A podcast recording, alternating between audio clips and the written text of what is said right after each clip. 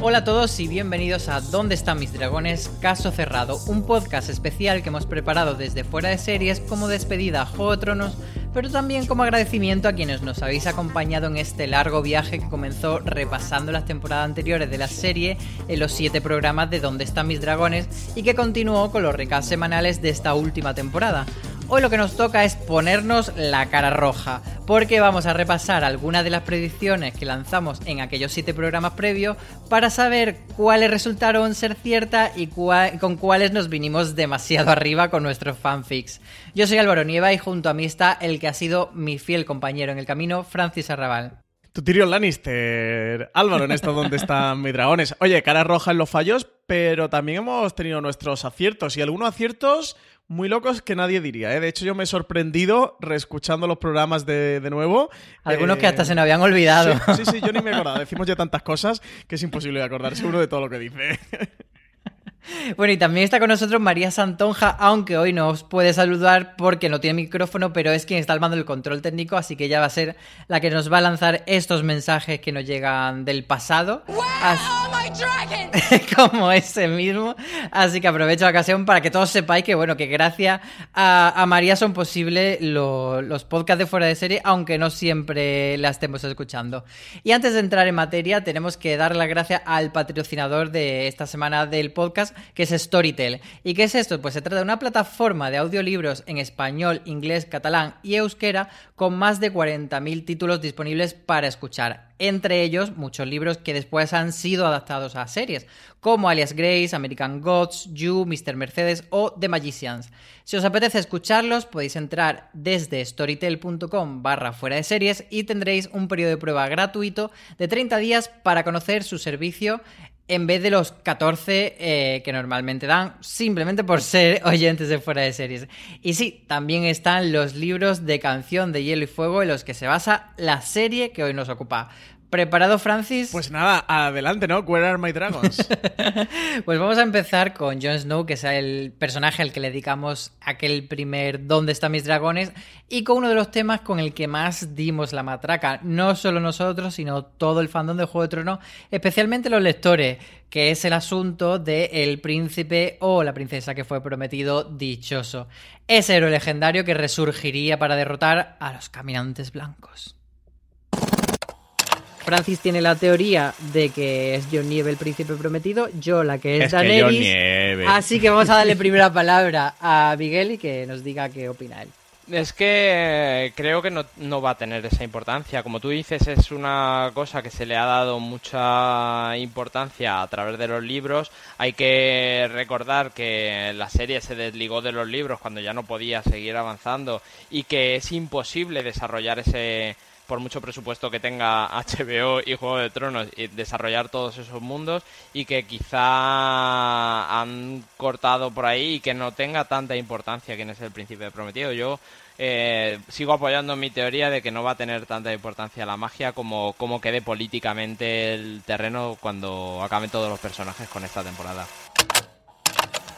Pues fíjate, Francis, que Miguel Pastor estuvo aquí muy acertado en este primer episodio, que se dio cuenta, pues eso, que quizá muchos pensábamos que iba a ser más importante la batalla contra el Rey de la Noche, y él acertó en que primero estaría la magia, pero más importante sería, pues eso, la política, que es ese epílogo casi que hemos tenido en la segunda parte del último episodio. Sí, la clavó Miguel Pastor, total. Aplausitos aquí. ¿Dónde están mis dragoncitos para Miguel Pastor?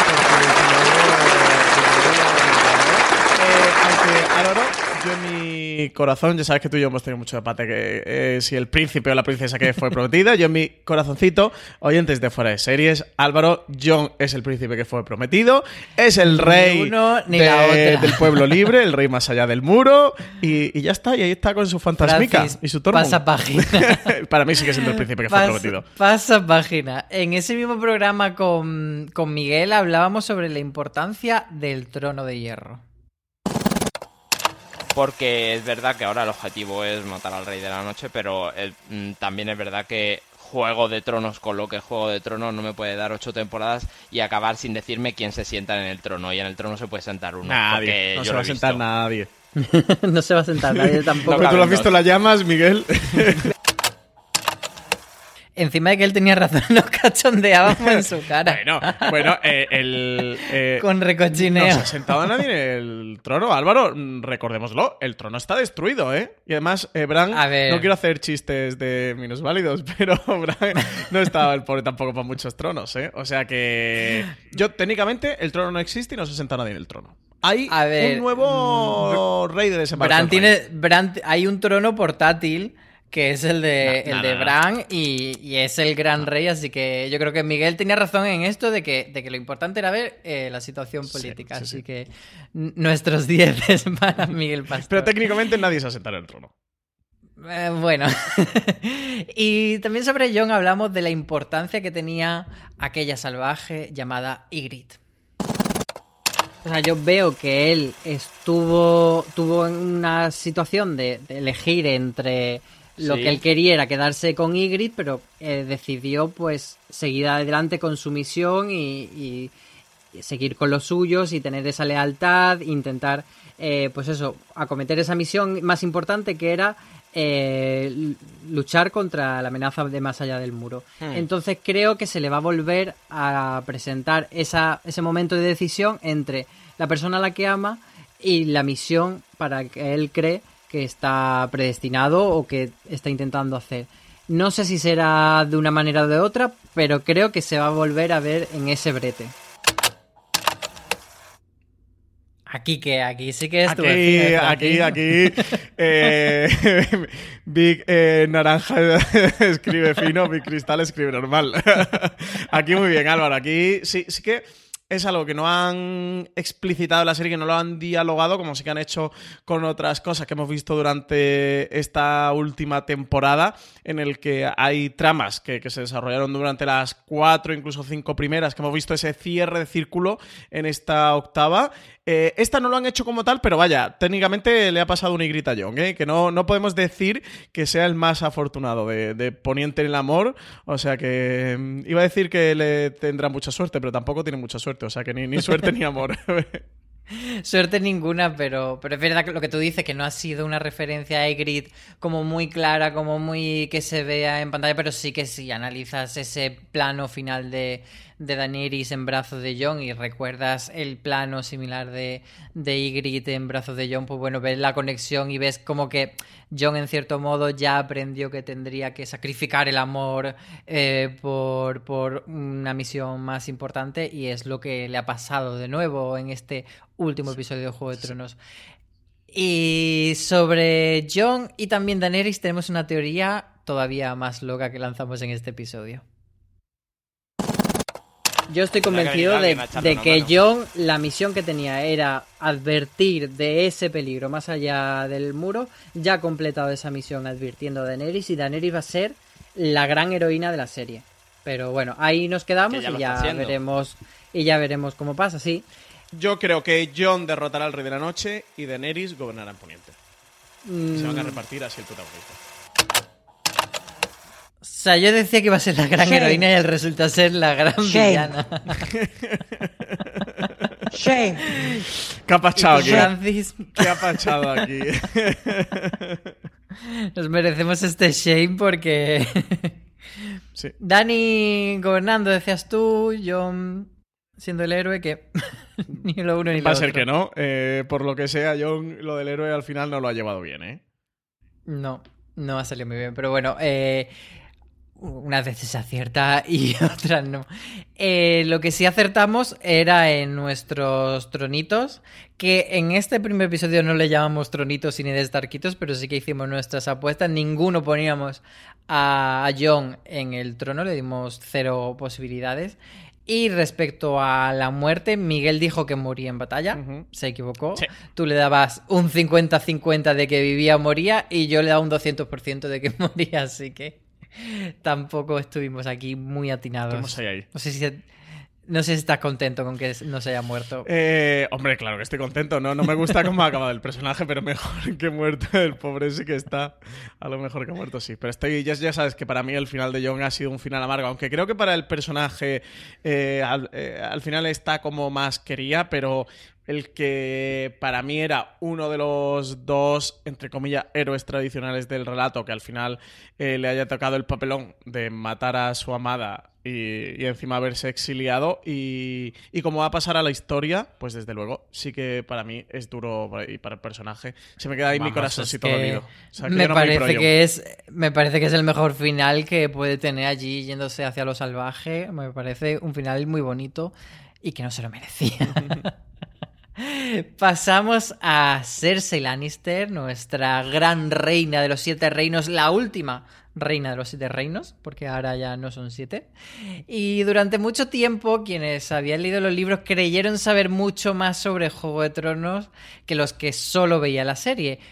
Y una de esas cosas que creían era esto que estaba relacionado con la teoría del Valonqar, que tanto pensamos que era tan importante, que tan atentos estuvimos a ella, pero ojo lo que dice Marina al respecto.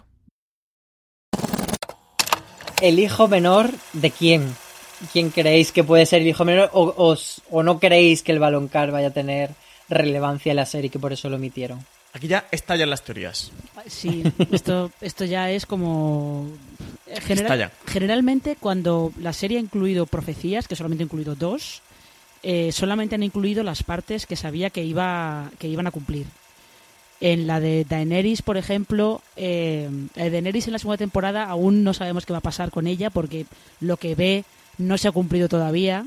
Te refieres a la Casa de los Eternos. A la Casa de los Eternos, ¿no? Efectivamente. Pero, por ejemplo, en el libro ve muchas más cosas y en la serie solamente dejan 2, no dejan más.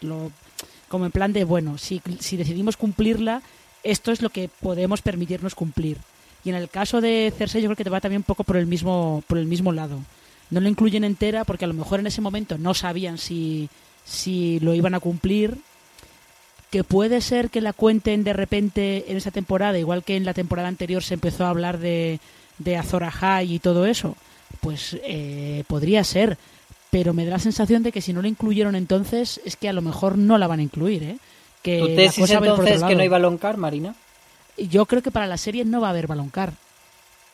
También el hijo menor, acordaos que esta es otra teoría de que puede ser, el hijo menor puede ser de cualquier Arya. Familia. Puede ser Arya, claro, que es la hija menor que sobrevive de los Stark y que tiene, o Daenerys. Y que tiene a Cersei entre ceja y ceja. O Daenerys, yo durante mucho tiempo he creído que ese Valonqar, esa hija menor era Arya, pero hoy por hoy me parece que si ves la foto general de la historia de Arya y de la historia de Cersei, no me aporta tanto que Arya vaya y mate a Cersei, salvo que Arya mate a Jaime en Invernalia, se ponga la careta y se vaya a Desembarco del Rey a matar a Cersei. Doble Valonqar, 2 Valonqar por 1 en el Carrefour. Nos encantaba esta teoría de la careta y el doble Valonqar. Sí, sí. Pero no, era demasiado para ser verdad, ¿eh? Sí, era fanfic que son mejores que el final. Sí, era demasiado bueno.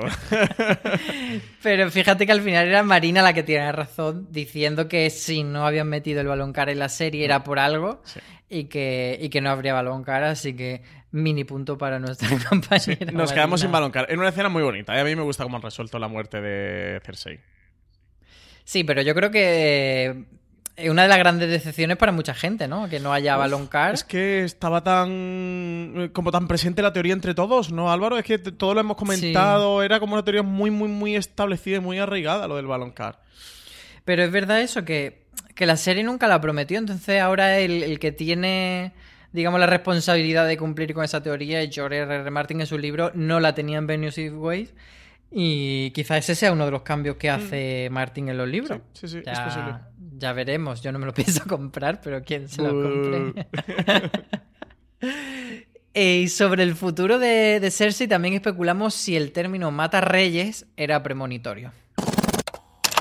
A manos de Jaime, 200% creo que no va a suceder. me parecería muy mal final para Cersei y me parece que Jaime no se merece tanto protagonismo en el final, la verdad. Pero sería un paralelismo, sería como cerrar el círculo para Jaime.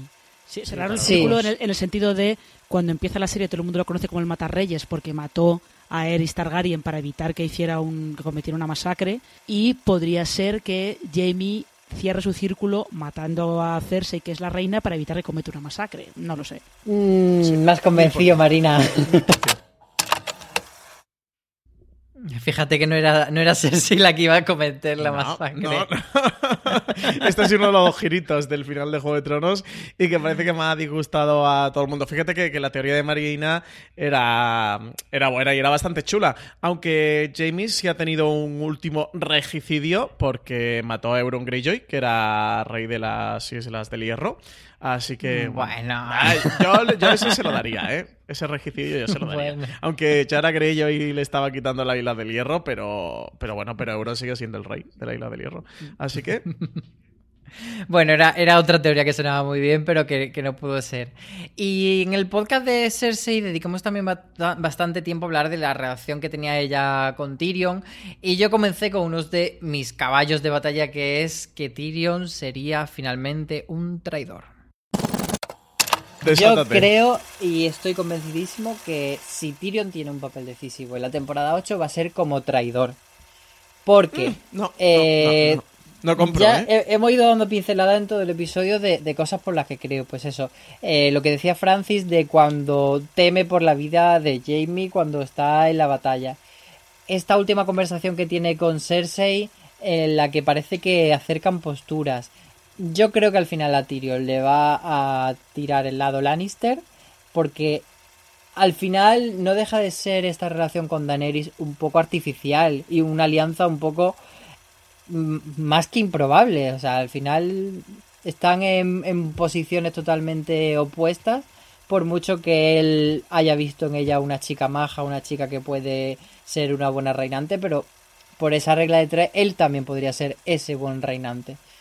Me da que pensar que Tyrion, aparte, un final feliz para Tyrion sería muy fanservice, y yo creo que lo que es verdaderamente...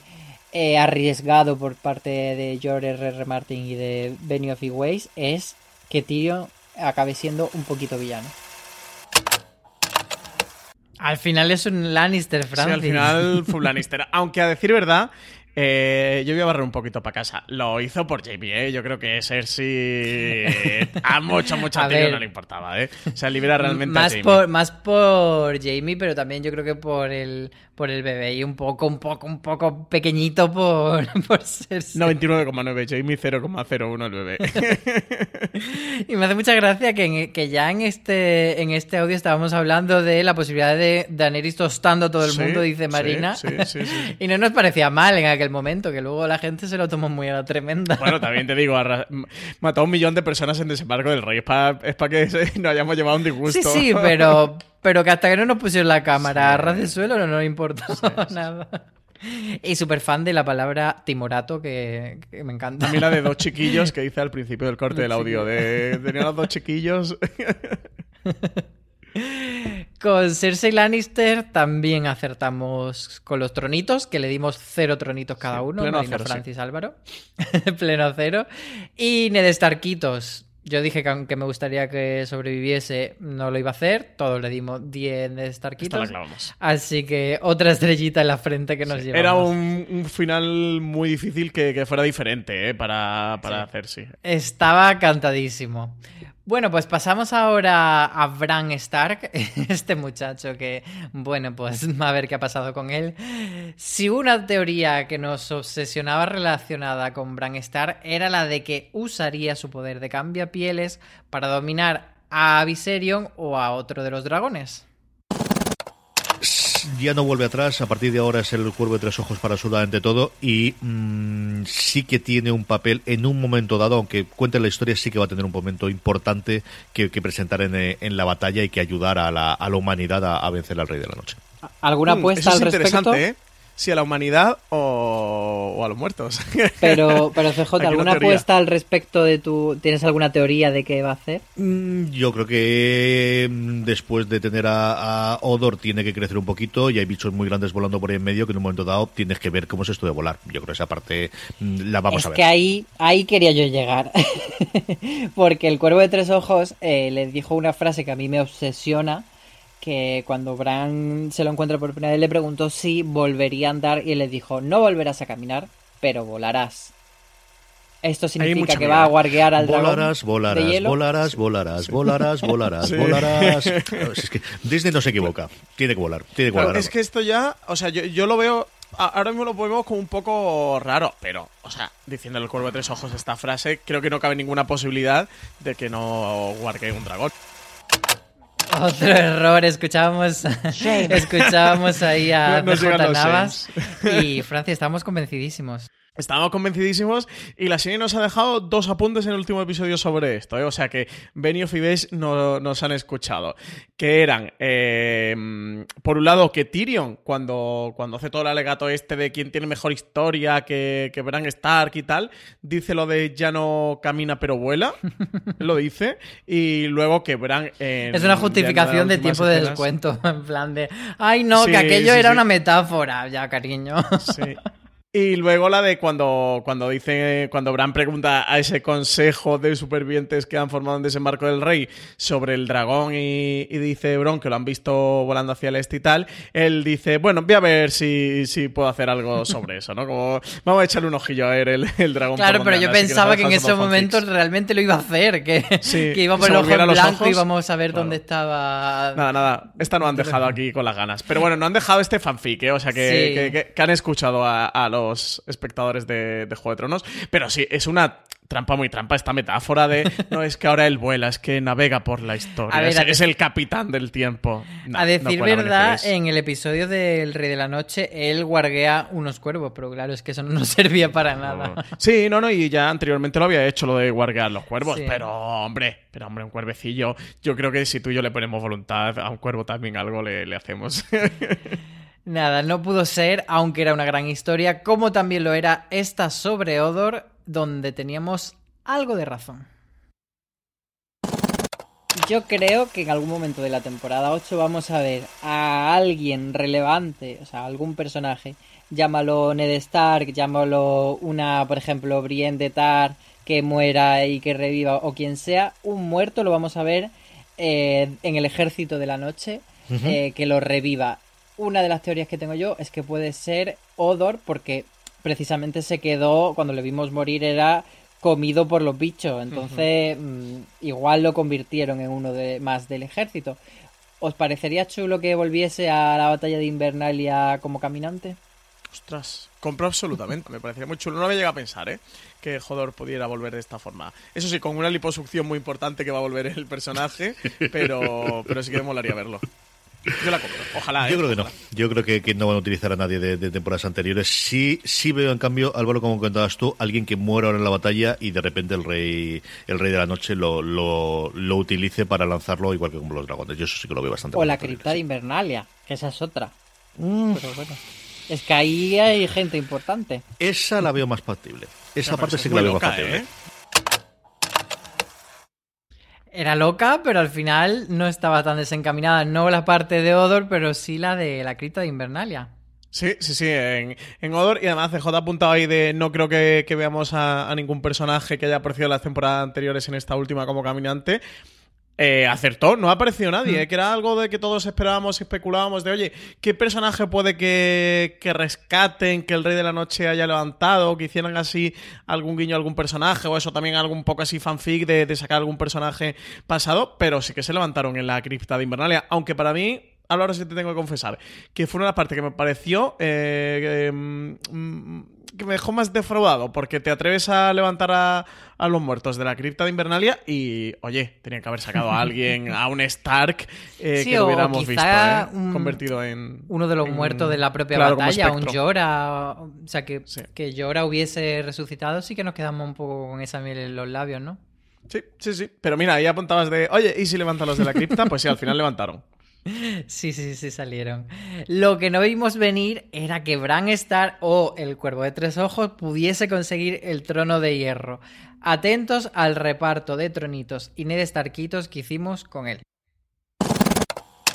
Decía Francis que no sabría si quedaría un trono en el que sentarse. En el caso de que quede, ¿qué posibilidades vemos de que Bran sea la persona que se siente? O como decimos en este podcast, ¿cuántos tronitos le damos, CJ? Yo creo que ninguno. Yo creo que no hay ninguna posibilidad de que se quede finalmente en el trono. Ninguna. Nada, cero tronitos, Álvaro, cero tronitos. Tú también cero tronitos, Francis. Cero tronitos. Es para que luego me saquéis el corte de voz y me machaquéis con ello. El único que queda ahí con las ruinas. Es cierto que si al final tiene que ser, sobre las ruinas, ¿no? Pero sí, yo creo que ninguna. De verdad que yo creo que él tiene una muerte épica salvando al final a la humanidad o tomando partido a lomos, nunca mejor dicho, mejor que a lomos dentro de un dragón. Lo veo así. Yo veo del futuro y creo que fallece tristemente en ese final de partida o en esa batalla épica final. Yo voy a darle 2 tronitos de sobre 10. Creo que sí que no veo que a él le interese mucho, que sea una persona que tenga una ambición de tal, pero creo que como carambola podría funcionar y no sería un mal final que él se quedase así. Es un poco tirar a tablero, darle 2 sobre 10 a Álvaro. Claro, pero como los dos le habéis dado 0, pues yo le doy 2 y así queda mejor en caso de sé que no, pero le voy a dar 2 por si acaso que no me retratéis. Vaya, tirar al contra tablero. Eso en este podcast, Álvaro, está prohibido, Esto está muy feo.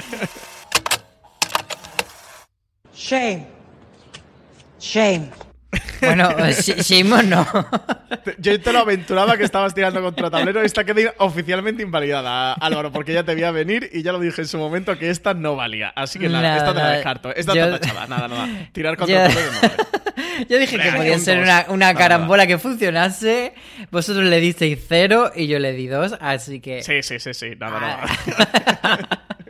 Pero curiosamente, el que sí que predijo algo fue CJ, que predijo que rescataríamos el corte de audio para ponerle en vergüenza, y así ha sido. Así se lo ganó él solito, pulso. Se lo ganó este repaso de tronitos que hemos hecho, que hicimos de todos los personajes, era al final el vencedor fue Bran. Y no le dábamos muy por ganador. Sí que pues no. en el tema de los Ned Starkitos, estábamos muy por la labor de que moriría. CJ le da un 9 diciendo que sería por acto heroico. Ojalá, porque contra el Rey de la Noche no puedo hacer menos también el muchacho, también te digo. También. Yo me quedo aquí sentadito debajo del árbol, que me dé la sombra por si sale el sol, y el pobre Theon pagó los platos rotos. Y tú le diste un 7 y yo un 10, así que... Claro, aquí... le diste un 10 y 2 tronitos. Es que esto vaya, borrado, Álvaro. Invalidado. Que cada uno saque sus conclusiones. Yo fui el único que le dio tronitos a Bran. Pero yo fui el que más vivo lo dejó, así que... Tú le diste un 10 sobre 10 a la muerte, así que tú lo has matado. Porque... también, yo le di un 7. Es gracioso escuchar lo de Bran porque creo que es uno de los giros finales de la serie que más ojipláticos no dejó a todos en el discurso de Tyrion cuando dice: llevo 2 semanas pensando, estas 2 semanas no he hecho otra cosa que pensar en quién podría ser rey, que yo creo que todos esperábamos que dijera Jon, porque además las escenas 10 minutos atrás del episodio es él convenciendo a Jon para que mate a Dany. Sabíamos que la apuesta más favorable de Tyrion, igual que la de Varys, que le cuesta la vida, era que Jon fuera el rey de los 7 reinos, y cuando de repente dice Bran, yo me quedé como ¿what? Pero Tyrion, para esto lleva 2 semanas pensando, en serio, para poner a Bran lleva 2 semanas pensando. O sea, claramente la típica decisión de guionista de vamos a hacer lo que más sorprenda. Sí. Un poquito de Ex Machina. Que era un poco lo que hicieron con Arya, que ahí sí funcionaba, aquí, pues bueno, regular. Sí. Además, en el podcast de Bran le dedicamos unos momentos a Samuel Tarly porque no tuvo su propio podcast y hablamos de su posible función en la temporada final. ¿TJ? Yo creo que sobrevive. ¿Sí? Yo creo que hace 3 temporadas sería, como comentabas tú, la muerte heroica en el último momento utilizando la espada legendaria y centenaria de su familia. pero con el Juego de Tronos de las últimas dos temporadas, en el que al final los personajes más o menos importantes sobreviven, yo creo que sobrevive. Yo creo que sí que tiene el momento heroico que como comentas tú. No sé si en esa gran batalla que nos auguran que tendremos al final, o en una colateral que tendremos en el que tenga que defender a la familia, yo creo que sí que tendrá muy, muy cerrada eso a Gilly y a Sam, el pequeño Sam. Pero yo creo que sobrevive. Yo creo que es uno de los personajes que al final, después de todo esto, quedará para contarlo. Yo creo que también ese papel, ese doble papel que él también ha asumido en la ciudadela de historiador, creo que será el... Si alguien tiene que estar contando la historia de Canción de Hielo y Fuego, de Juego de Tronos, yo creo que esa persona es Sam. Hay de hecho una teoría que dice que todo Juego de Tronos es una narración que es contada por Sam. Bueno, pues aquí sí, ¿no? Aquí sí que sí. Estuvo muy, muy fino CJ. CJ vio que no iba a morir y CJ vio que era la persona que había estado ahí en la ciudadela por algo y era para contar esta historia que al final se llama Canción de Hielo y Fuego, que él mismo le pone el título en ese guiño a la saga de los libros. Sí, es el archimaestre Ebros quien realmente ha escrito y ha recopilado todo lo que ha ocurrido después de la muerte de Robert Baratheon, pero es él quien le pone el título a la saga y es muy bonito, es un guiño bonito porque además creo que justo esto lo comentamos en el último podcast recap, muchas veces se ha hablado de que... Sam fuera el George Martin de toda la saga literaria y de la serie, que fuera como un poquito su personaje o el que más lo representaba, y que sea él precisamente quien dice. El maestro Ebros tenía también en un guiño a unas temporadas atrás, no tenía un buen título para esta historia y tal, y yo le ayudé a ponérselo. Pues la verdad es que es un guiño bastante bonito y al final, bueno, pues también le da cierta importancia al personaje. Sí. Quedó muy simpático. Sí que es verdad que no tenía mucho papel en la última temporada, pero bueno, ahí cerraban su historia con eso. Nos vamos a Tyrion Lannister y volvemos a sacar el tema de la posible traición, porque aquí empezamos a afinar un poco más sobre lo que podía pasar. Yo creo y estoy convencidísimo que si Tyrion tiene un papel decisivo en la temporada 8 va a ser como traidor. Porque... No compro, ya hemos ido dando pinceladas en todo el episodio de cosas por las que creo, pues eso, lo que decía Francis de cuando teme por la vida de Jamie cuando está en la batalla, esta última conversación que tiene con Cersei en la que parece que acercan posturas. Yo creo que al final a Tyrion le va a tirar el lado Lannister, porque al final no deja de ser esta relación con Daenerys un poco artificial y una alianza un poco... más que improbable. O sea, al final están en posiciones totalmente opuestas, por mucho que él haya visto en ella una chica maja, una chica que puede ser una buena reinante, pero por esa regla de tres él también podría ser ese buen reinante. Me da que pensar que Tyrion, aparte, un final feliz para Tyrion sería muy fanservice, y yo creo que lo que es verdaderamente... arriesgado por parte de George R.R. Martin y de Benioff y Weiss es que Tyrion acabe siendo un poquito villano. Pues aquí regular, ¿no? Porque... 50-50. Sí, porque sí que era traidor, pero yo decía que el final feliz sería fanservice y ha sido feliz el final y no lo han pintado como villano del todo, ¿no? No, y de los personajes que mejor ha acabado. Al final ha acabado como mano del rey. Tercera vez que es mano del rey. Lo fue con Joffrey, lo fue con Daenerys, mano de la reina, y ahora lo es para Bran Stark. Así que Tyrion ha sido los personajes que mejor ha escapado. A puntito de morir precisamente por esta traición, que Daenerys lo apresa, pero con toda la artimaña que monta con Jon y que Jon finalmente acabe con Daenerys, pues al final acaba con él como mano del rey. Así que sí que ha sido un final feliz. Tyrion y Arya creo que era de los personajes que era difícil que tuvieran un mal final por el cariño, ¿no?, que siempre les ha tenido Martin, aunque aquí Benioff y Weiss podían haberle construido un camino diferente, pero yo era de los dos personajes que estaba seguro de que acabarían vivos y que acabarían bien. Y era muy arriesgado darle ese final duro o de villano a Tyrion, porque el fandom se iba a echar todavía más encima de Benioff y Weiss, más de lo que ya se han echado. Hombre, lo han hecho con Daenerys. Sí, madre mía, lo hacen con Tyrion y arde ya Twitter directamente. Y Twitter y la oficina de HBO. Vamos a ver otro audio, a escuchar otro audio sobre estas teorías de Tyrion traidor. El personaje puede hacer lo que sea siempre y cuando no lo justifiquen. De Daenerys le hace alguna jugarreta, entonces él decide traicionarle y tal. Pero y sí que está el...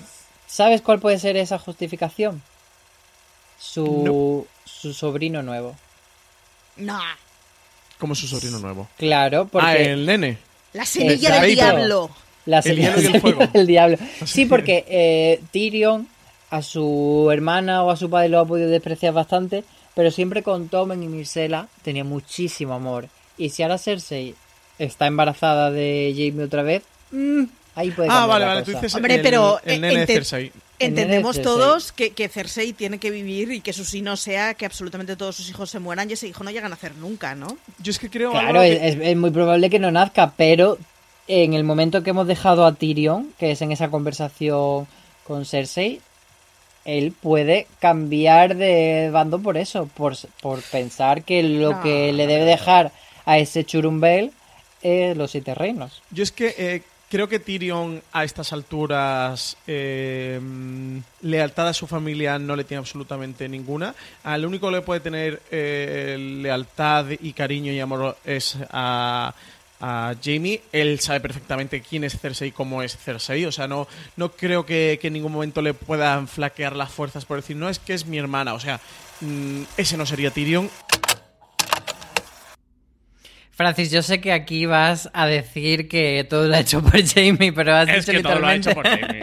Lealtad ninguna a los Lannister. Lealtad ninguna a los Lannister, y es verdad, yo creo que a su casa él no le guarda. Bueno.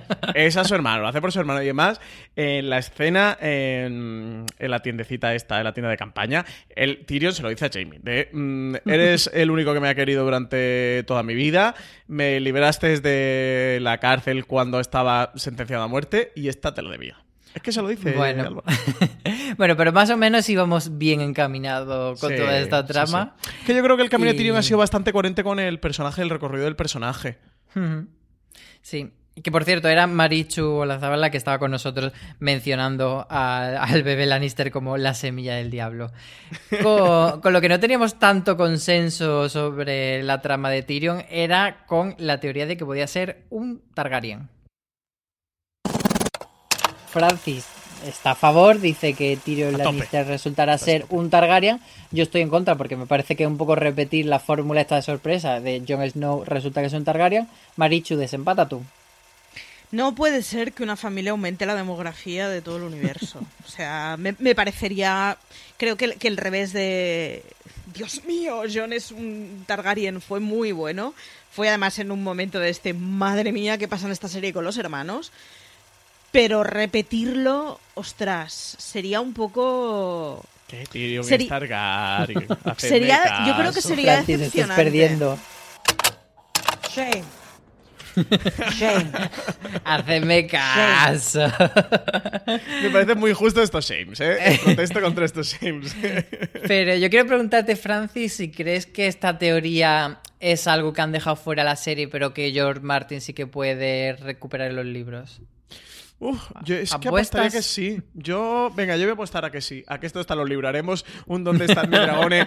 Un caso de la saga literaria cerrado. Yo apostaría a que sí. Igual que el tema del Baloncar y la princesa que fue prometida, el príncipe que fue prometido, yo creo que las tres cabezas de dragón sí que van a estar en un libro. Es que son leitmotivs, ejes centrales, corpus de la saga literaria de Martin. Entonces yo espero que sí, que los libros lo resuelvan de alguna manera, aunque sea para decir que no o para demostrar que no, pero al menos que sí que haga alguna prueba fehaciente que la serie no hemos tenido. Me ha dado penica. Yo cuando Daenerys apresa a Tyrion por traición, dije, le va a hacer un Dracarys en una misma escena que la de Varys y vamos a ver a Tyrion completamente desnudo con la ropa quemada y se van a quedar todos como ¿what? Y van a pensar amigo, que es un Targaryen. Pero no, ese era un fanfic en mi cabeza súper malo que no se ha cumplido. Sin embargo, sí que me ha resultado muy, muy, muy, muy curioso escuchar este trocito del podcast. que aquí me debato, pero me parece que es el contrapunto que puede hacer que la forma de llegar al trono de Daenerys no sea destruyendo absolutamente a todo el mundo. Creo que estaría muy bien destruir a Cersei, pero no destruir Desembarco. Es decir, al final hablamos de tropas que son unos pobres pringaos, que les ha tocado vivir donde sea, sí. Y que les toca hacer los escudos humanos. Y el pueblo que se nos olvida mucho, pero es el lecho de pulgas que nos mencionan constantemente, claro, de Desembarco del Rey, ¿no? Del pueblo que hay detrás de esos soldados. Me parece que sería como muy poco coherente que una persona que está de liberemos la esclavitud y demos al pueblo, que entrara utilizando los escudos humanos que al final son el pobre pueblo, ¿no? Where are my dragons? Maravilla este audio, este es maravilla, de ¿Dónde están mis dragones? Capachao con ese lecho de pulgas. Capachao, madre mía, pobre lecho de pulgas, Han montado un circo de pulgas con el lecho. Y además me hace mucha gracia porque Marichu dice en este audio que no será coherente que Daenerys haga eso. Pues no vaya a ser que Daenerys que me desembarco. No se les habrá pasado por la cabeza a Benioff y Weiss. Madre mía, qué duro. Yo todavía no lo he superado, Álvaro. Sigo traumatizado. Yo cada vez estoy más enfadado, porque lo que han hecho hitlerizando a Daenerys, bueno, en fin. ¿Quieres desahogarte? No lo piénsate que es la última oportunidad que vas a tener. Pues nada, eso, que no lo... O sea, yo entiendo que vale, que me digas, nadie es tan bueno y nadie es tan malo, ok, pero que me digas de repente, de un día para otro, después de ella, que estuvo en Meereen ahí currándoselo, diciendo no me voy a ir a Poniente hasta que no tenga esto bien ataico y bien gestionado, que ahora llego a Poniente y Jon me dice que vaya a matar al malo, venga, voy y mato al malo y luego me la convierte en Hitler con esos planos, que no.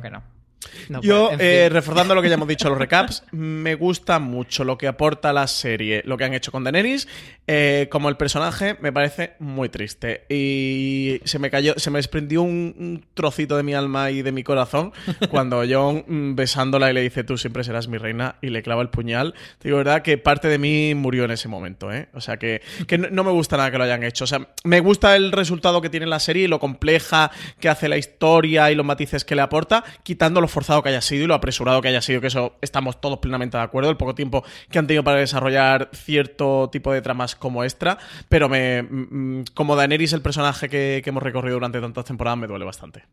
Ahí yo en esa parte coincido contigo. Pues sí.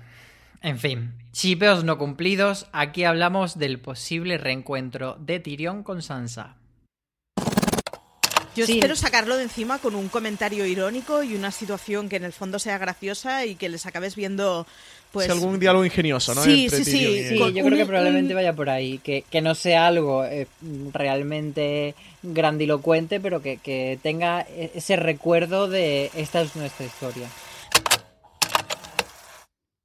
Aquí sí que estuvimos bastante acertados... No porque acabasen juntos, pero sí que hubiese esa nota de humor, ¿no? De cuando se encontraron y que tendríamos esa referencia. La frase ingeniosa es más de Sansa que de Tyrion. Le da casi más el zasca a ella a él. Pero sí, fue un poco como esperábamos. Sí. Totalmente. Y ya cerrando a Tyrion, vamos a repasar sus tronitos y sus Ned Starkitos, a ver quién estuvo más... quién dio más en la diana. Marichu... Aquí hay una que dio en la diana, Sí, de pleno. Fue Marichu que dijo que 0 tronitos, pero que le veía de mano del rey, de quien fuese el rey. Así que, ole Marichu, que es la que has acertado. Aplausitos para Marichu. Y nosotros le dimos 7 en tu caso y 8 en mi caso. Y yéndonos a los Ned Starkitos, aquí fui yo el ganador. 0 Ned Starkitos que le di a Tyrion Lannister. Marichu le dio 5 y tú 2. Toca el turno de Sansa Stark. De Sansa es quizá de quien menos teorías previas había, sin profecías sobre ella que repasar, si debatimos sobre su posible enemistad con Daenerys. ¿Sí? ¿Tú piensas que va a haber rivalidad? ¿Pelea de gatas? No lo sé. Preferiría que no, pero es verdad que son dos personajes con mucho carácter y al final hay demasiado marinero para este barco, me parece a mí. Esta era nuestra marinera María, que estamos hablando sobre esa posible enemistad que nos habían vendido en los teasers que ya habíamos visto y decíamos alguna cosilla más sobre esta posible trama. de lo poco que sabemos de esa de ese primer episodio de la octava temporada es que a Sansa no le va a hacer especialmente gracia. Yo creo que es un poco un señuelo que nos han lanzado los productores para, ¿no? La para distraernos de la discordia. Sí. O sea, que puede que sí que ella al principio tenga cierto recelo ante la llegada de Daenerys. Más quizá por... Yo creo que porque Sansa piense que Jon es demasiado influenciable y que Daenerys le puede manejar, fíjate lo que te digo, pero yo creo que finalmente no va a tener relevancia en la trama. A lo mejor nos la juegan como con el encuentro de Arya y Sansa. Bien, no nos la colaron. Sí, totalmente. Sí que hubo esa tirantez, pero una tirantez que no ha sido tan importante como intentaban vendernos en los trailers, así que yo creo que ahí estuvimos bien. Sí. Aquí apuntaba la cosa, pero finalmente no. Yo creo, bueno, ese fue un poquito el caldo de cultivo, yo creo que para lo que ha ocurrido finalmente con Jon, ¿no? Para justificarnos o para que ese final que estaban preparando fuera coherente. Sí, ha sido más la importancia de eso, de la consecuencia que de la propia enemistad de ellas dos tirarse de los pelos. Sí. El otro asunto sobre Sansa era si podía ella matar a Cersei. Yo no creo que suceda, pero me gustaría, porque para empezar nos daría un reencuentro entre Sansa y Cersei, que con la Sansa de ahora... sería para verlo, o sea, reunir a estos dos personajes me encantaría, e incluso una muerte de este tipo, como la de Jaime con Olenna, de bueno, te mato porque somos enemigos, pero en el fondo te entiendo en parte, te respeto, ¿no? Como un reflejo de ese espejo de en lo que yo me he convertido, tú tienes parte, creo que sería muy guay. No creo que suceda, pero creo que estaría muy chulo. Es que, como historia alternativa me mola. Es que tienen tickets antes Jamie, Tyrion y Arya, y las tres, los tres ejecutores me parecen mucho mejores. Nos hubiese gustado mucho que pasase, pero bueno, finalmente no. Lo que no sabíamos es que la iba a matar una piedra, ¿no? Sí, la mayor sorpresa es que finalmente muerta y sepultada junto a Jamie y en sus brazos. Que yo creo que sí, que al final es un poco sorprendente. La otra cosa es que Jamie le hubiera matado, pero que desde luego acabaron los dos en esa escena tan bonita y tan romántica, sonando las lluvias de Castamer, pues yo, desde luego, esto sí que no me lo esperaba. Pero es como un troleo enorme, ¿no? Porque hemos estado hablando del baloncar dichoso, de quién mataría a Cersei, y nos hemos quedado con las ganas. Sí, es que eso... creo que es muy curioso el dónde están mis dragones ahora, porque... Casi todo lo que habíamos especulado en base a teorías no ha pasado finalmente. Entiendo que habrá sido acaso hecho por Benioff y Weiss por no caer lo más esperado, porque tuviera giritos, ¿no? Que les gusta a los guionistas hacer y eso, y el final sorprendiera. Así que yo creo que habrían dicho, a ver, ¿cuál es toda la lista de teorías que tenemos? Esta, vale, pues mira, esto ya no puede ocurrir, esto no puede ocurrir, esto no puede ocurrir, es descartado, y un poco casi ese es el final que hemos tenido. Pero con lo que sí acertamos es con lo siguiente relacionado con el trono. No, en Desembarco del Rey le daría 0 tronitos, pero en Invernalia le doy 10 a Sansa. O sea, la veo sobreviviendo y la veo gobernando algo. Y no la veo gobernando una posada. O sea, ella es de Invernalia a tope. ¡Vamos! Ahora mismo estoy quitando mis brazos cantando ¿Dónde están mis dragones? ¿Dónde están? Muy bien, Francis. Aquí sí que hilaste fino y le diste en clavo.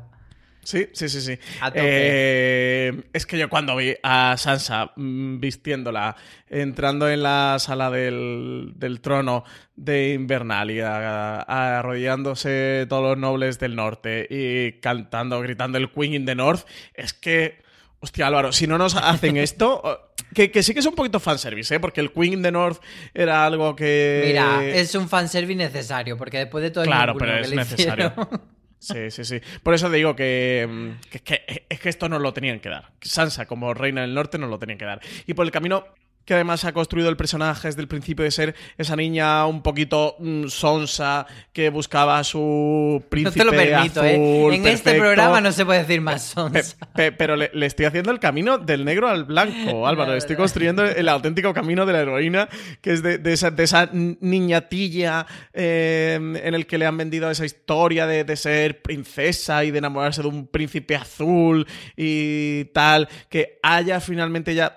construido todo su camino, lo haya hecho el camino propio y finalmente haya acabado como rey del norte por méritos propios, creo que es el mejor camino que se le podía construir a un personaje. Y de hecho, te diría que junto a Arya y junto a Tyrion me parecen los tres grandes personajes favorecidos por la serie. No sabemos por los libros en Martin, pero visto desde ahora y un poquito quizás Bran...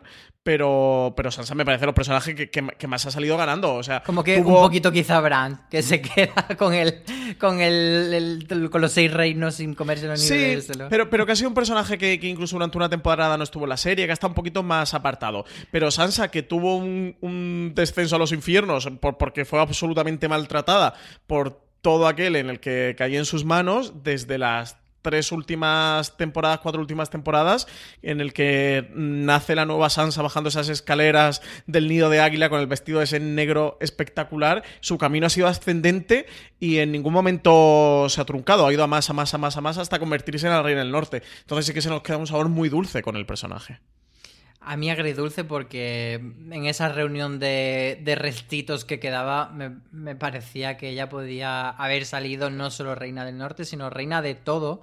Pero bueno, nos quedamos el con eso. El Zasca Edmurtuli es de reina de todo. Sí. O sea, que yo creo que eso nos vale como reina de la existencia. Universo. Y nos quedamos a ti como rey de este acierto, que le diste 0 tronitos en Desembarco, pero 10 en Invernalia. María le dio 2 tronitos, yo le di 7 tronitos. Y en cuanto a Ned Starkitos, María fue la que menos acertó porque le dio 3, pero tú y yo le dimos 0, así que ahí sí que vimos que era imposible que Sansa Stark muriese. Muy bien, Francis. Ahí hemos estado fino. Y pasamos ya con su hermana Arya Stark, que antes de entrar con ella en concreto, vamos a hablar de una trama secundaria que tratamos en su podcast, que era uno de esos eventos anticipadísimos por los fans, la llamada Clegane Ball, o lo que es lo mismo, ese combate final entre los dos hermanos, Sandor y Gregor Clegane, es decir, el perro y la montaña. Empezando por el perro. ¿Muere o no muere? Uf, yo el perro, creo que dobla el mantel, ¿eh? Y lo guarda, o sea, mantel al armario ropero. ¿Pero a manos de Arya? No. A manos de... Yo creo que él y la montaña se van a despedazar el uno con el otro y van a mochar los dos. Yo también lo creo. Esta era fácil. ¡Vamos! Esta era fácil de acertar. Estaba ahí contigo, Richie Fintano. A milésima, ¿eh? Que se matan los dos el uno al otro. O sea, literal. Lo vi. Lo viste. Te faltó saber que caían por una torre sobre un fuego y ya. Es que esto... O sea, tú que me conoces y que me habla mucho de Juego de Tronos, sabes que lo tenía estudiado al milímetro. O sea, esta era de mis obsesiones de Juego de Tronos, la Clegane Bowl. A mí me importaba cero esa trama, pero cuando estaba viendo sabía que que era algo que a ti te iba a encantar. Estaba a tope. Sí, me parece, era como un propio fanservice que tenía en toda la serie, bueno, que también tenía muchísima gente, pero que era como uno de mis fanservice así, de estas cosas, casi un running gag que yo tenía dentro de Juego de Tronos que me resultaba más divertido, así que la verdad me hizo ilusión que nos lo diera, porque me lo pasé muy muy bien. También ha dado mucho juego la lista de Arya y la gran duda era si finalmente mataría a Cersei. ¿Arya matando a Cersei, sí o no?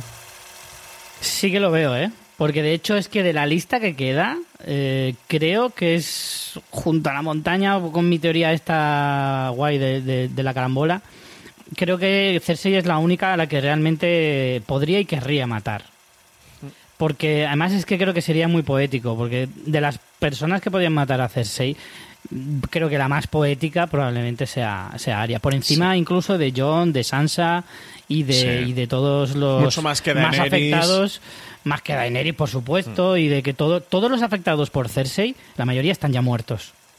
Y de los pocos que quedan, la que más lo ha sentido dentro de su corazón, junto con Sansa probablemente, pero yo creo que Arya incluso un poquito más, a pesar de las torturas de Sansa en Desembarco y de todo lo que le hizo pasar, yo creo que Arya todavía lo tiene más arraigado dentro. Aquí no, y yo en otros de los podcasts defendía que Arya y Cersei realmente nunca habían tenido una conexión de trama y que no tenía mucho sentido que muriese a manos de Arya, ¿no? No, aquí era un poco... Estaba justificado por aquello del Baloncar, que bueno, medio que tampoco no del todo, pero bueno, estaba un poquito justificado por ahí, y por los agravios a la familia Stark, pero bueno, y más que nada yo creo que lo veíamos porque era esa asesina implacable que era capaz de conseguir acabar con Cersei, pero bueno, mejor que la falláramos, esta era mejor no acertarla, a mí me mola más lo que pasa con los dos personajes. Sí, porque quizá era demasiado obvia y... No tenía mucha chicha. Mucho más loca era aquella otra teoría sobre el maestro de esgrima de Arya, Sirio Forel. Una de las teorías que apuntaba antes Francis es que Sirio Forel, pues eso, no se murió porque no vimos su cadáver y ¿qué era lo que decías? A ver, hay una teoría de que realmente el Jaqen H'ghar es Sirio Forel. ¿Por qué? Porque Sirio Forel, la frase así famosa que le hizo Arya Stark era de que solo había un dios y que su nombre era muerte y que había una sola cosa que se le decía al dios de la muerte, que era hoy no. Es lo último que Sirio Forel le dice a Arya Stark antes de enfrentarse a Meereen Trand, que es, o sea, muy icónico este diálogo. Y le decía lo de ¿qué le decimos al dios de la muerte? Y Arya le respondía, hoy no, y se va. Pues esta es otra teoría de esas locas de los fans que no me he quedado con las ganas, ¿no? Bueno, yo para mí esto ha pasado, Álvaro. Lo que pasa es que no nos lo han enseñado en cámara. Esto es como lo de Jon como rey más allá del muro y príncipe que fue prometido. Yo para mí en mi corazón Sirio Forel era Jaqen H'ghar. Bueno, a lo mejor se lo encuentra allí al oeste de Westeros. Claro, allí de los mares. Allí de los mares. Sirio Forel. Cuando se baja del barco están ahí. A ver si aparecen los libros. Este sí que de verdad, que como aparezca esto en los libros, grabamos un ¿Dónde están mis dragones? Caso literario cerrado. Porque sabes que esto, junto a la Clegane Ball, era de mis fanfics preferidos de la serie. Pero el otro tenía más sentido. Sí, el otro tenía un poquito más sentido, sí. Sobre todo porque era como, ¿a qué viene ahora?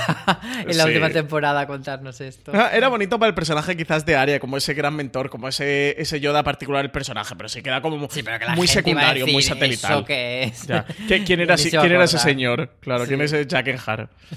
Sí, han sido tantas las teorías que hemos lanzado que por fuerza alguna tendríamos que acertar, como ya hemos ido viendo. Pues ojo al siguiente audio sobre el papel de Arya en la batalla contra los muertos. Yo creo que Arya va a sucumbir en la batalla contra los caminantes. Va a ser una de esas grandes bajas. En un momento, por supuesto, muy heroico, pero al final, para lo que se ha entrenado Arya es para la guerra y para ser una crack en la guerra. Y yo creo que va a morir en la batalla. Ojalá sea ella la que se cargue al Rey de la Noche, por ejemplo, pero yo creo que va a morir ahí.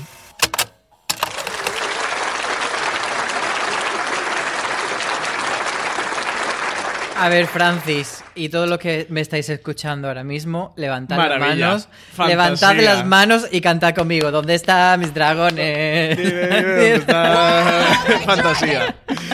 Aquí, Álvaro, mis dieces, mis felicitaciones. Suscríbanse a Álvaro Nieva porque... Aquí y denle like porque vamos. Ni yo me acordaba, la verdad. Yo tampoco. Yo reescuchando los programas dije, ¿what? Sí, porque además te dice, ojalá sea ella quien... Porque dice, bueno, yo creo que va a morir la batalla, tal. Ojalá sea ella quien se carga al Rey de la Noche, por ejemplo. Así, además lo sueltas tú como valiente tontería que estoy diciendo. Pues mira, maravilloso, ¿eh? Este momentazo, para mí este es top 3 del Dónde están mis dragones. Sí, me siento contentísimo.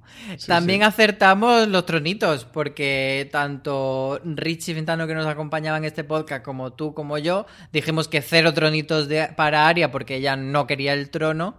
Aunque 10 en patrón de barco. Bueno, eso sí. Y Ned Starkitos, o sea, que si iba a morir, yo le di 10. O sea, yo la veía muerta. Tú le diste 8 y Richie 4, así que Richie ha salido ganando en esta ocasión.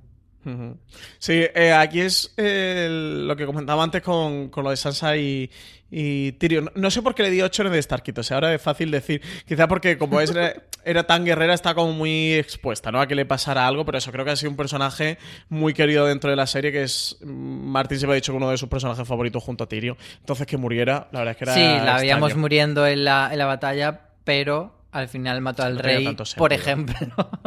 Por poner a alguien que pasara por allí aquella larga noche. Y el final que le han dado al personaje es muy bonito, ¿eh? Muy, muy, muy bonito. Sí, de hecho a mí es el final que más me gusta. O sea, es el más dulce para un personaje, creo, de toda la serie. Es el más recompensado totalmente. Nos vamos ahora ya a Daenerys, que fue nuestro séptimo y último podcast. Y cuando empezó la temporada todos queríamos que Daenerys conquistase Poniente. ¿Y qué mejor forma de hacerlo? ¿Qué mejor forma de hacerlo que así? Eso, ella que no arde, que no sé si... Francis, ¿tú crees que esto tendrá incidencia o tendrá un eco en la última temporada? ¿Volveremos a ver a Daenerys no arder? Pues fíjate que no me lo había planteado hasta ahora. O sea, tengo muy ese momento como el...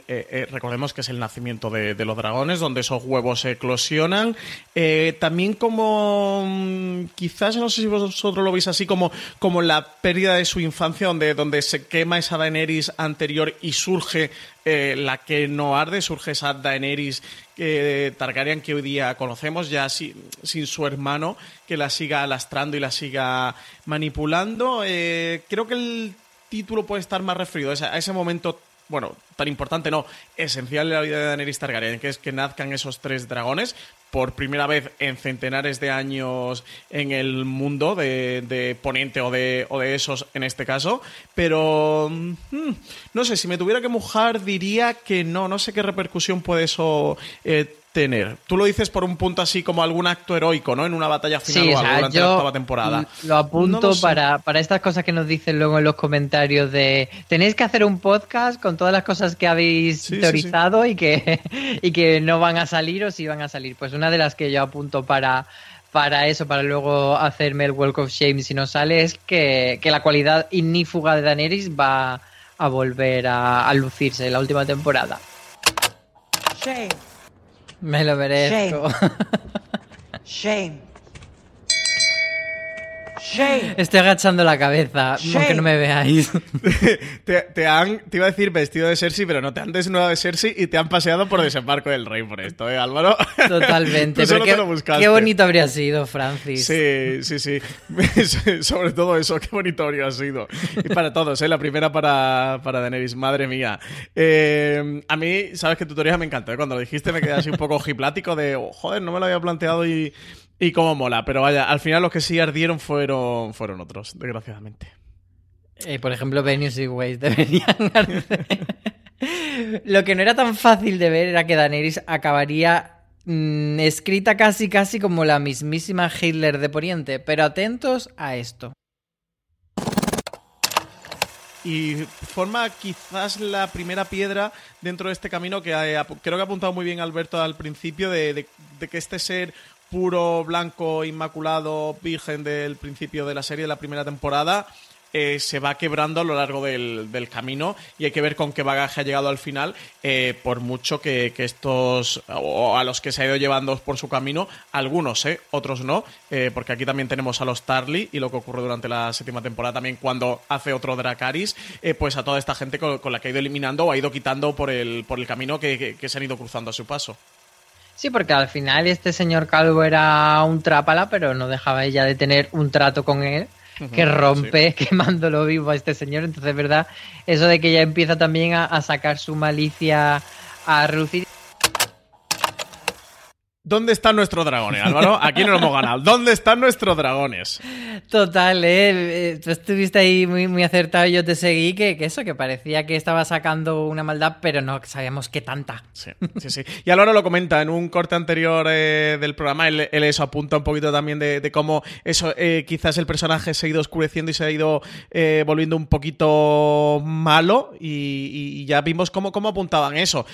Está guay este corte y recordarlo, porque una de las cosas que han pasado durante esta octava temporada es que los espectadores, o que gran parte de los espectadores, se han echado las manos a la cabeza a decir, pero bueno, ¿y esto qué ha pasado? Pero este giro tan radical, si Daenerys nunca ha sido así, y esto no es coherente con el personaje, y está traicionando al personaje. Ya, pues oye, ya apuntamos en el ¿Dónde están mis dragones? Que esto estaba pasando. Y esto lo dijimos antes de que empezara la octava temporada, ¿eh, Álvaro? Pero o sea, tanto, en fin. Ya, hombre. Hablando de Daenerys, ¿qué podía pasar con su queridísimo Jorah Mormont? No concibo una última temporada de Juego de Tronos sin que Ser Jorah muera y sea sacrificándose por Daenerys, que para él todo se lo ha dado. Bien. ¿Dónde están mis dragones? ¡Quiero mis dragones!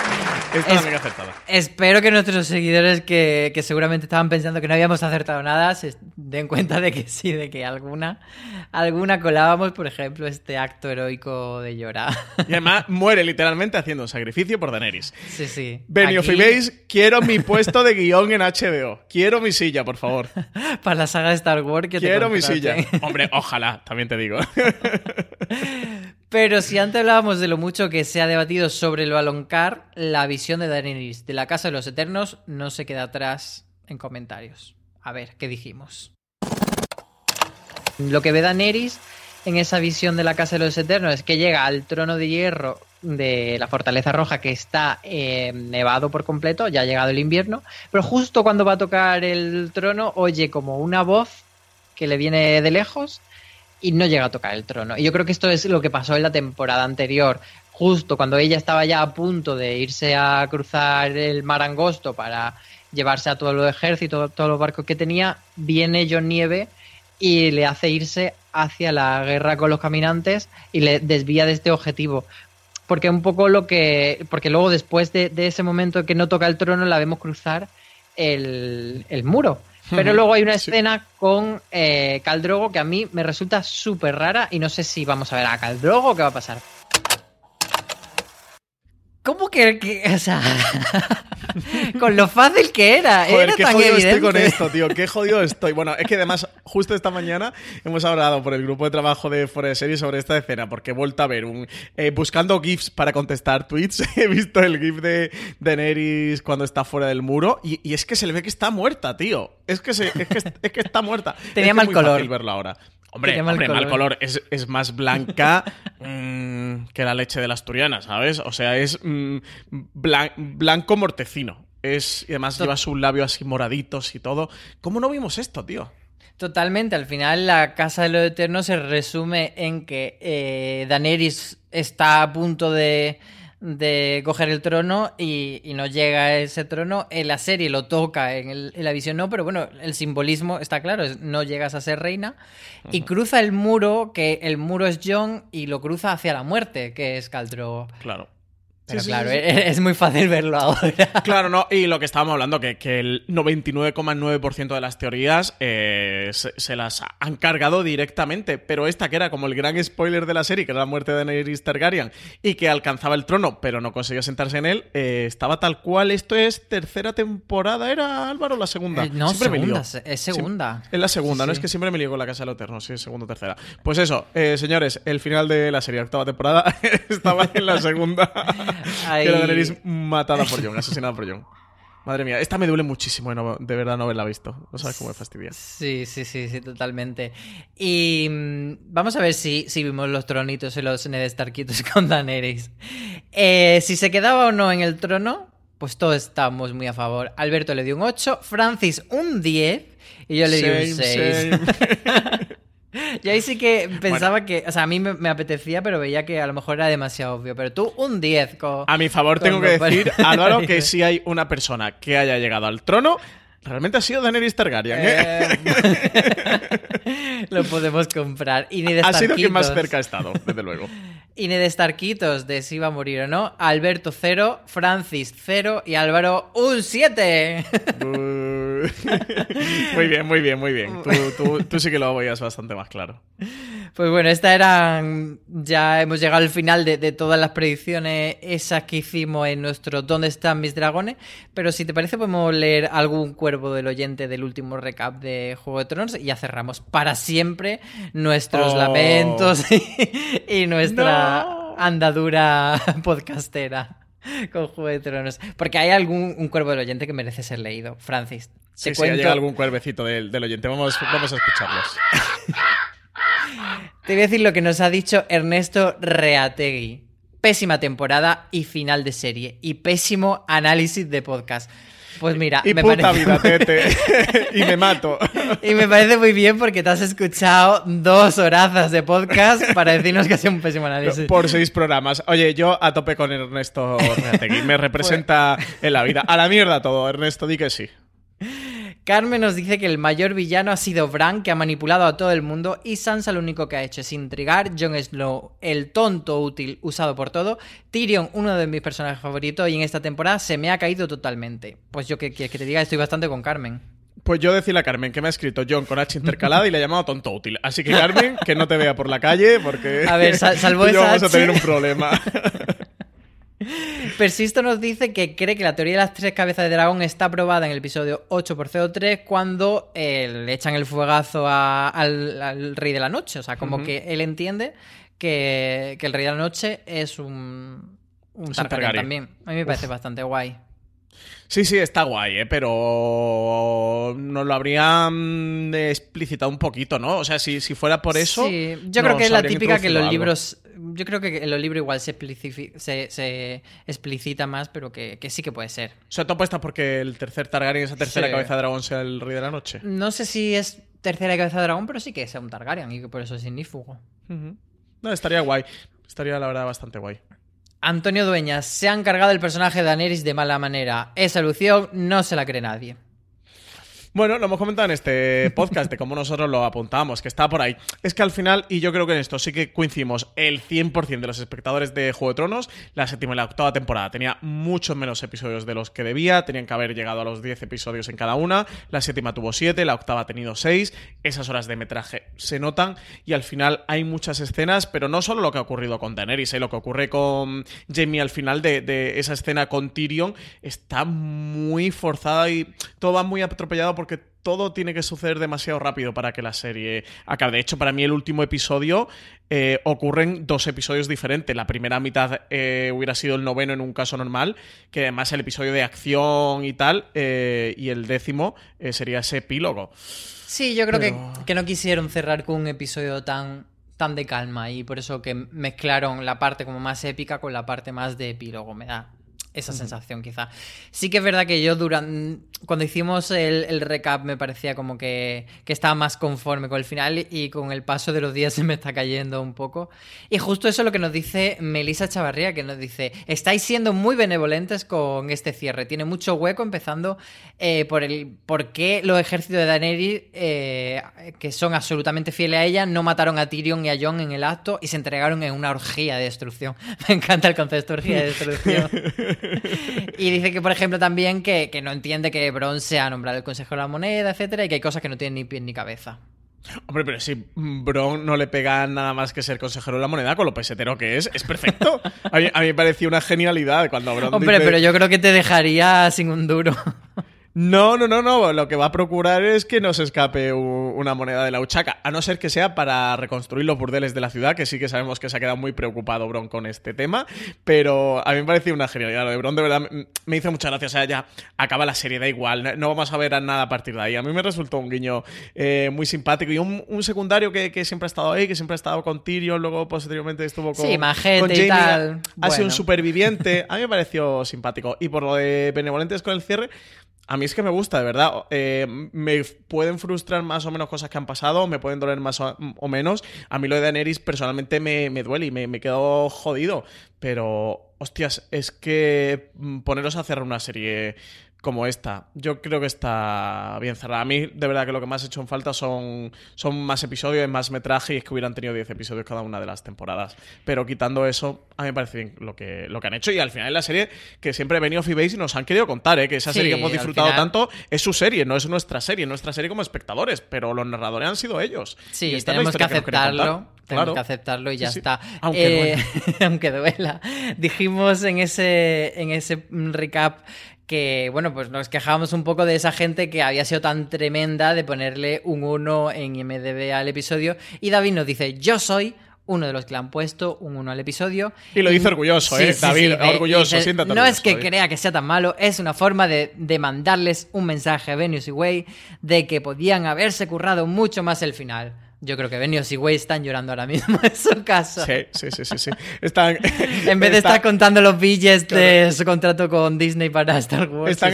Están diseñando la línea maestra de la línea argumental de la nueva trilogía de Star Wars, pero llorando por dentro por los unos de IMDb. David, yo te voy a decir que no te veas junto a Carmen por la calle, ¿eh? Y por último, Oswald nos dice: ¿saben algo? Es solo una serie de televisión. Y yo le voy a contestar a Oswaldo: ¿saben algo? Es solo un podcast sobre una serie de televisión. Así que... Oswaldo le ha dolido que no lo hayamos tomado tan en serio. Y es verdad, ¿eh? O sea, tú y yo en serio esto no lo hemos tomado, pero porque el Juego de Tronos nos gusta mucho. Es que hay que tomarse... Hay que vivir las cosas. Si no se tiene pasión en la vida, ¿qué nos queda? La muerte. Sí. La muerte como Ernesto Reategui. Pues nada, hasta aquí llega nuestro podcast ¿Dónde están mis dragones? Caso cerrado. Muchas gracias, Francis, por acompañarme. Pues nada, Álvaro, no veía el momento de que esto iba a pasar, ¿eh? Se nos ha acabado Juego de Tronos, se nos ha acabado el podcast recap de Juego de Tronos, se nos ha acabado ¿Dónde están mis dragones? De verdad, ¿qué nos queda en la vida? Ya tenemos que pasar página y aceptar que este capítulo se cierra con este podcast. Muchas gracias también a María por estar al otro lado del control técnico y a todos los que nos... Un aplauso enorme a María, Álvaro, que valiente currazo que se ha pegado aquí en directo haciendo... Hay un aplausito.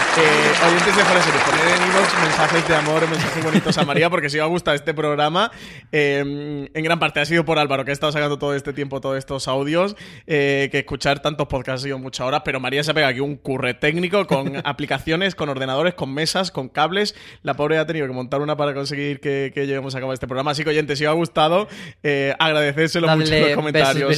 Sí, en Twitter y en Instagram y en iVoox. Y a todos los que habéis llegado aquí solo por Juego de Tronos, pues deciros que se acaba Juego de Tronos, pero que Fuera de Series sigue, que siguen las series y que vamos a seguir aquí comentándolas todas, bueno, todas, o por lo menos las más buenas, las que más nos gusten, tanto en nuestra cadena de podcast que tenéis en iVoox, en Apple Podcast y en diferentes plataformas, como en la web fueradeseries.com. Así que no se acaben las series y un gran beso a todos.